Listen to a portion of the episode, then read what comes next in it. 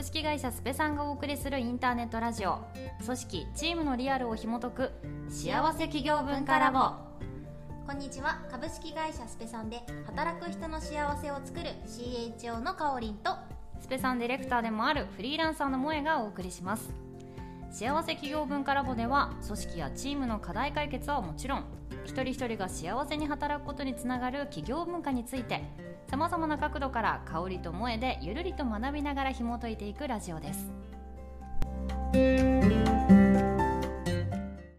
はい。それでは本日も行きたいと思います。今日はですね、ピックアップが記事というよりかは、あのログミーさんなので、イベントレポート記事の、こまれって結構1、2、3、4って結構段階に分かれて記事レポートされてると思うんですけど、その中の最終ページなので、こうなんかイベントの中で多分最終的に触れられたっていう感じなんですけど、まあ、前回ちょこっと最後に触れた心理的安全性っていう言葉ってどうなんだろうみたいなこう問いをちょっとポーイって投げたので、なんかその後やっぱ個人的にも気になって、ちょっとじゃあ確かにそれってどういうことなんだろうなって深く考えてみようと思ったときに、まあ、今回この記事の中ではというか、はあの結構心理的安全性ってこう大きくくくるというよりかは、まずこう一人一人が同じ温度感があった人を会社の中なりなんなりで見つけて、まあ、同じ組織でもチームでもいいんですけど、まあ、少しずつその、まあ、最初はだから1対1のペアからというか、ああの人は自分と同じ温度感でいろいろなことができそうだぞっていう人を見つけて、まあ、その中から、まあ、徐々に、じゃあなんとかさんも会うらしいよってこう、多分人数が増えていくのか、もしかしたらその2人しか会わないかもしれないかは別なんですけど、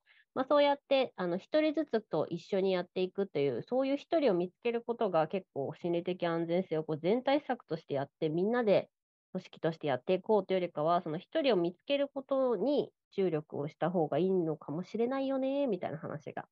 出ていたので、まあ、確かにそうなのかもみたいな話をちょっと今日できたらいいなと思って持ってきました。ありがとうございます。もう心理的はい安全性については死ぬほど話したんじゃないかそうですね それをテーマにしてなかったとないなくてもやっぱどうしても出てきちゃう出てきちゃう。話だよねって思うけどはい。ああのうんこの記事を萌ちゃんに紹介してもらってすごいなるほどなって思ったのってあの心理的安全性を高めましょうみたいな文脈の中でよくあるうん話って相互理解をしましょうとか、うん。なんか自分の弱いところも含めてさらけ出しましょうみたいなのって結構特に初期心理う的安ーん、そうですね。がわっと広がった時とかはなんかちで見たなーとうか、んうん。なんかいろんなその心理的安全性についての本みたいなのを読んでもやっぱなんかその弱みをさらけ出したことによってなんかうまくいったみたいなこととか結構書かれていたけど、うん間違いではないだろうなって思いつつなんかこの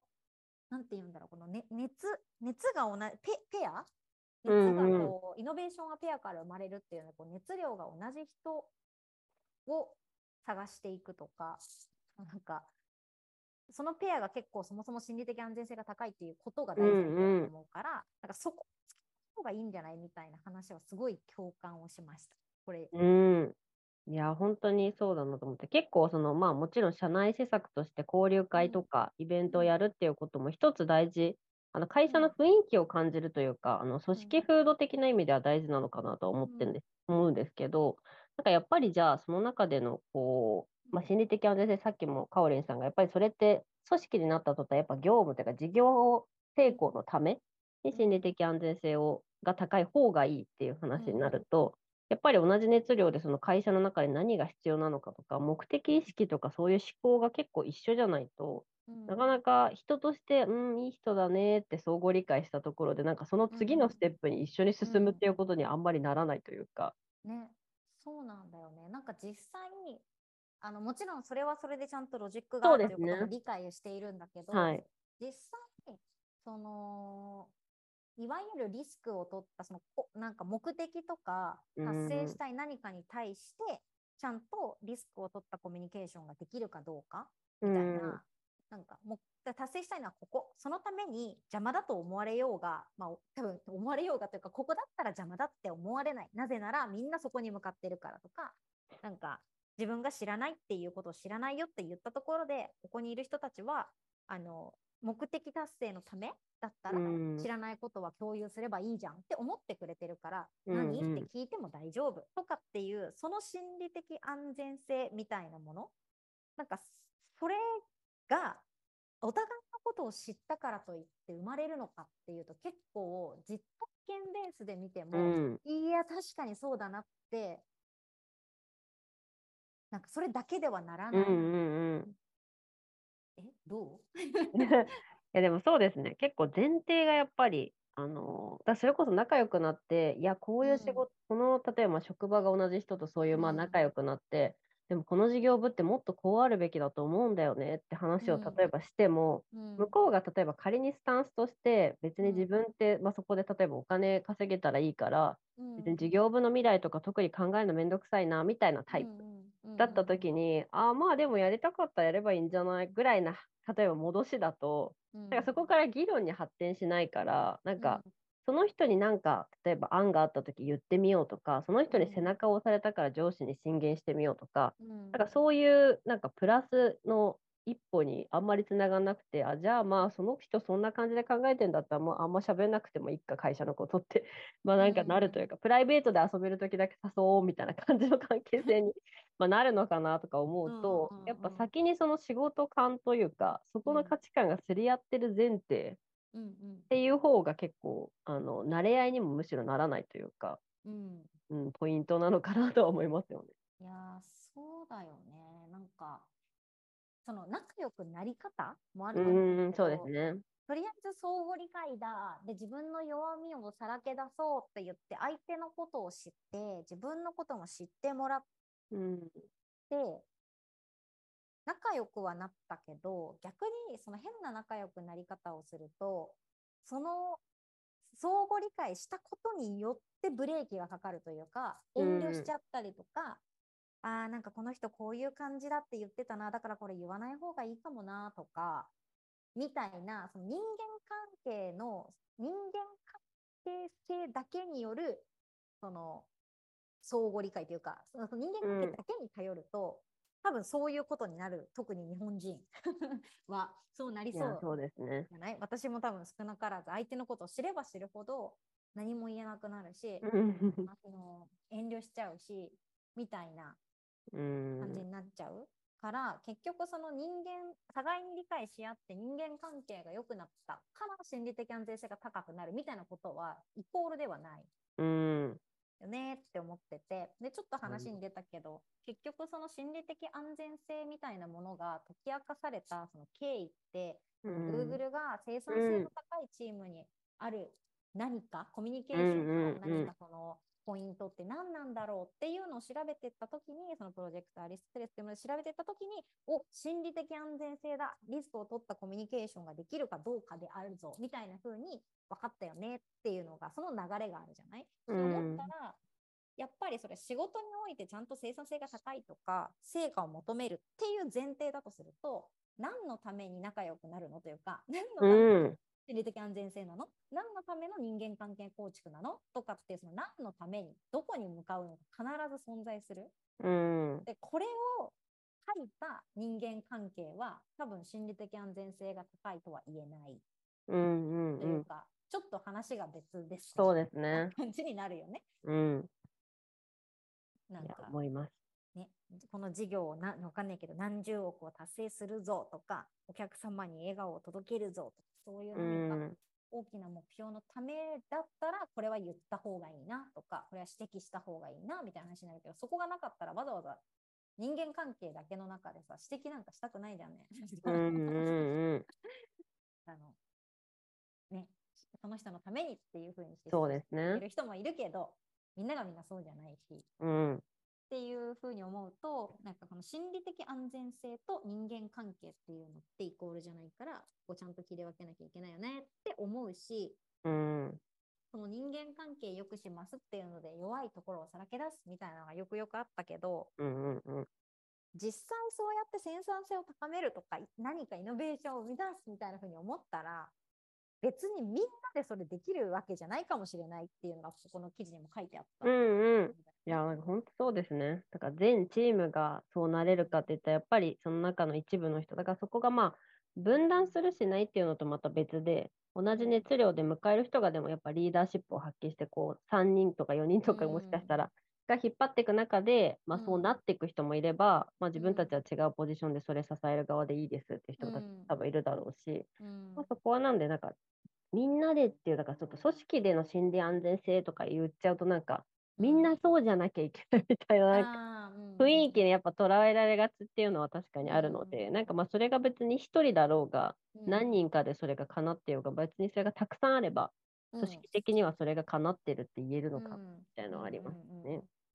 いや、そうだよね。実際さ、うん。自分の実体験で、こうなんかいい何かが生まれたって、もちろん結果、うん、チームでやってうまい何かいいものが生まれたってのはあると思うけど、結構、なんか何かを生み出すとか、うん、その、そこの部分、スケールさせていくとかじゃなくて、生み出すみたいな部分とか、うんうん何かをひっくり返すみたいな時って、大体めちゃくちゃ心理的安全性が高い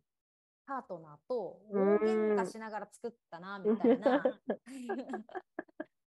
気がしているな。いや、でも確かに。結構言いますよね、そういうの。なんか、いろんな、それこそ、いろんな会社さんとかで、いやー、なんかうんめちゃくちゃあの人、あのクライアントとはぶつかったんすけどねって言ってるところの方が一番うん続いてるクライアントだったりするみたいな、はいはいはい。なんかあるじゃないですか。あるね、あるあるね。はいはいはい。そんなこと言っちゃうの？みたいなこと言える人の方が案外、逆にそういうこと言ってくれる人は今までいなかったんですよ、みたいなのあったりするのかなと思うので、まあなんかもちろんね、ちょっとあの関係のこう順序を間違えると、ただの失礼な人になりかねないけど、そうだね。もちろんそれはだから愛があるとか、根拠があるとか、ちゃんと実績がある中でそれを伝えるっていううん。のがあると、やっぱ信頼関係っていうのはね、できてくるのかなと思うと。やっぱ心理的、本当はそこまでの心理的安全性って、そんなみんなでせーので作れるものじゃない。うん、なんか、そんなこと言っちゃダメよって感じだけど、でもそんな簡単に、その、それだけのこう熱、同じ熱量でぶつかり合えるうんことに向かってっていうのって、そんなちぼっちゃで見つかるものでもないし、うん、うん、うん。それできたら本当にすごいじゃん、チーム全体が。ねだからなんかまあ、平均的にそれが上がっていくみたいなことはあっても、うんイノベーションが起こるレベルまでに。チーム全員の心理的安全性を高めるって超難易度高いうん、よねって思ったら、なんかそのみみみんなでそのいろいろこう互いを理解するワークをやるとかなんかみんなで何かを体験するイベントをするとかっていうことももちろん大事だけど、うんうんその目的をみんなで心理的安全性を高めようみたいな感じに置くのではなくてうん、イノベーションが起こるくらい心理的安全性が高いコミュニケーションを取れる人を探すためのきっかけ作りの場 みたいな、うん。ふうに捉えるとまたなんか違うんじゃないかなって思ったそうですね。だからそう思うとあれですかね、なんか前にあの、丸いのそれこそこうみんなでこう自主って手上げ制みたいなプロジェクト制度入れたってなりましたけど、なんかまあああいう企画も一つというか、こう有志集めてプロジェクトやってくれる人探してますって言って、多分うんあの手上げる人って多分、まあ、ほぼ同じ熱量感ではある。目的意識が必ずイコールかわかんないですけど、うん。まあ、いや、この中でこの会社で何かしてやろうみたいな気持ちはある人は集まるので、なんかそういう、うんうん。まあ、フィルターっていうとちょっと言い方あれなんですけど、うん。こういう人を集めようみたいな、ああいう企画とかがあると、うん。結構その時に出会った人同士で熱量が生まれると、うんうんあ、同じ部署にはいなかったけど、手を挙げてきたこのプロジェクトには熱い奴らがいるぞみたいな感じで、はいはいはいそこが盛り上がっていくと結構会社全体ブーストがかかるみたいなこととか、うん。確かに影響力としてはあったりするのかなと思って、ああいうきっかけ作りも一つもあの心理的安全性施策としては紹介されませんけど、一つそういうことにつながってるのかなとは思ったりします。確かに。それはめちゃめちゃあるね。なんかうんあの、よくエンジニア界隈だとさあのおオープンオープンイノベーションみたいな感じでさ一つのこうなんかあの製品とかプロダクトあに対して。みんなでこう意見を出し合って高めていくみたいな、うんうん。そういうかイベントがあったりとかするじゃあーありないますね。なんかエンジニア界隈とかだと結構あるあるなんだ確かに確かに、プロフェッショナルが集まるみたいな。そうそうそう。で、あれもさ、結構やっぱりさ、興味ないエンジニアさんは興味ないけど、そうです興味あるエねン。ジニアさんってそれなりにそこの熱量高かったりとかして、うん、で、それを面白がってたりとかするじゃん？で、確かに。ああいう個行くと多分似たような熱量をも熱を持った人たちが集まってるからなんかお互いとめちゃくちゃそれこそその人の個人の弱みとかを知らなかったとしてもうん。これをここまでのところまでアップグレードするにはいやいやいやいやいや俺の知識から言うと確かにだ。よねみたいな。なりますよね。なんかじゃあお互いのその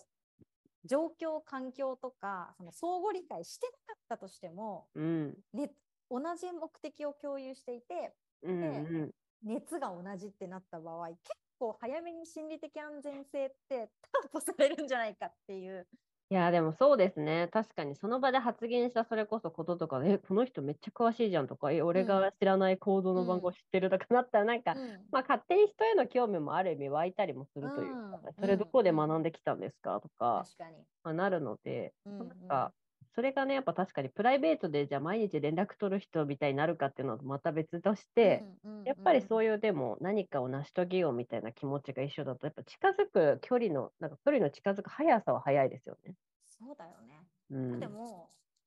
極論その人個人の弱みとか知らなかったとしても、うん私結構心理的安全性高いコミュニケーションああ、でもそれありますね。取れたりする可能性。あるもん。いや、でもそうですね。なんかそこは結構だから仕事のこう、なんだろう、アウトプットに出るみたいなうんところはでもありますね。うんうん、こういう仕事の仕方するんだったら、きっとあこういう人なんだろうなそみたいな多分背景うんがわかるじゃないですか。なんかよっぽうんどそんな、めちゃくちゃひどい、非道徳的な人がそんな仕事するわけないみたいなとことかあるので、うんうんうんうんそこが多分今までのこうなんか紐づきというか、自分の中でこう勝手に置き換えられるものも多分あったりするのかなと思いますけど。そうだよね。それはめちゃめちゃある。なんかそれって、その、相手の背景を知らなかったとしても、心理的安全性高いコミュニケーション取れるよねみたいなのって、別になんかその、相手を知らないから、う使んったら。言えるよねとかいう話ではなくって、普通にその人のことを知らなくても、自分の弱みを出せなかったとしても、出せてなかったとしても、ここの目的に対して同じ熱を持っているんだっていうことが、ちゃんと認知できれば、な、なんかあの、多分変なこと、え、ごめんなさい、これ知らなくてとか、いや、待ってください、ちょっとこれ議論もう一回ひっくり返してもいいですか？って言っても、うん。この人だったら同じ熱でそこに向き合ってくれてるから、ちゃんとそれを受け止めてくれるはずであるっていうふうに思えそうな気がするから、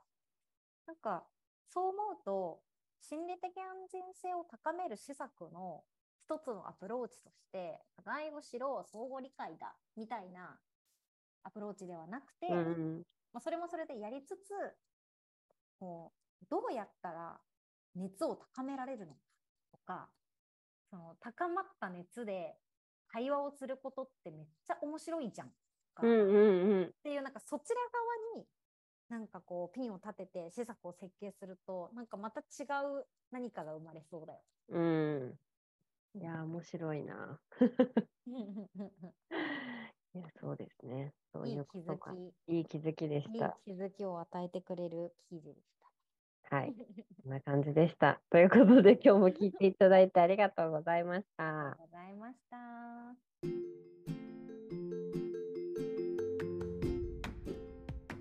組織チームにおける困りごとを企業文化で解決するならカルティブまで